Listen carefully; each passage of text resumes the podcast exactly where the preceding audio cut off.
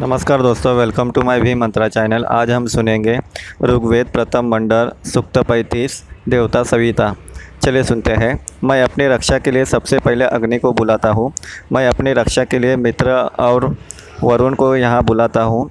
मैं संसार के सभी प्राणियों को विश्राम देने वाली रात को बुलाता हूँ। मैं अपनी रक्षा के लिए सविता को बुलाता हूँ। सविता का रथ सोने का है। वे अंधकार से भरे आकाश में बार बार भ्रमण करते हुए देवों और मानवों को अपने अपने कर्मों में लगाते हुए सभी लोगों की यात्रा करते हैं।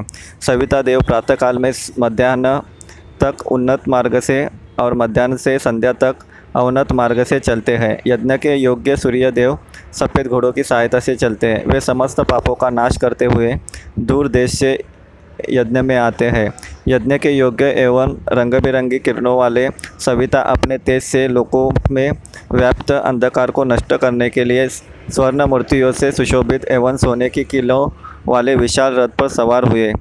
सूर्य के सफ़ेद पैरों वाले घोड़े के सो, सोने के जुए वाले रथ को खींचते हुए मनुष्यों को विशेष रूप से प्रकाश देते हैं।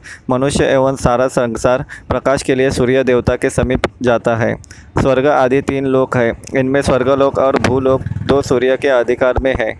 एक आकाशलोक यमराज के घर का जाने का मार्ग है। जिस प्रकार और नाम की कील के ऊपर रथ टिका रहता है, उसी प्रकार चंद्रमा आदि नक्षत्र सूर्य का सहारा लिए हुए, जो सूर्य के विषय में जानते हैं, वे बोले, गम गंभीर कंपन वाली, सबको प्राण देने वाली और सरलता से सब जगह पहुँचने वाली सूर्य किरण की आकाश आदि तीनों लोकों में फैली हुई है। यह कौन बता सकता है कि इस समय सूर्य कहाँ है? सूर्य की किरणें किस स्वर्गलोक में विस्तृत है? सूर्य ने पृथ्वी की आठों दिशाओं, प्राणियों के तीनों लोक और सातों नदियाँ प्रकाश की है। सोने की आँखों वाले सूर्य द्रव्य देने वाले यजमान को उत्तम धन देते हुए यहाँ आवे।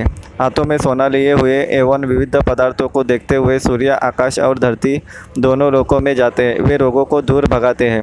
उदय होते हैं और अंधकार को नष्ट करने वाले प्रकाश को लेकर सारे अवकाश को व्याप्त करते हैं। हाथों में सोना लिए हुए प्राणदाता, अच्छे नेता, सुख और धन देने वाले सविता यज्ञ में आने सामने से आवे। सूर्यदेव प्रति रात्रि स्तुति सुनकर यातुधानों और राक्षसों को यज्ञ से निकालकर स्थित हुए।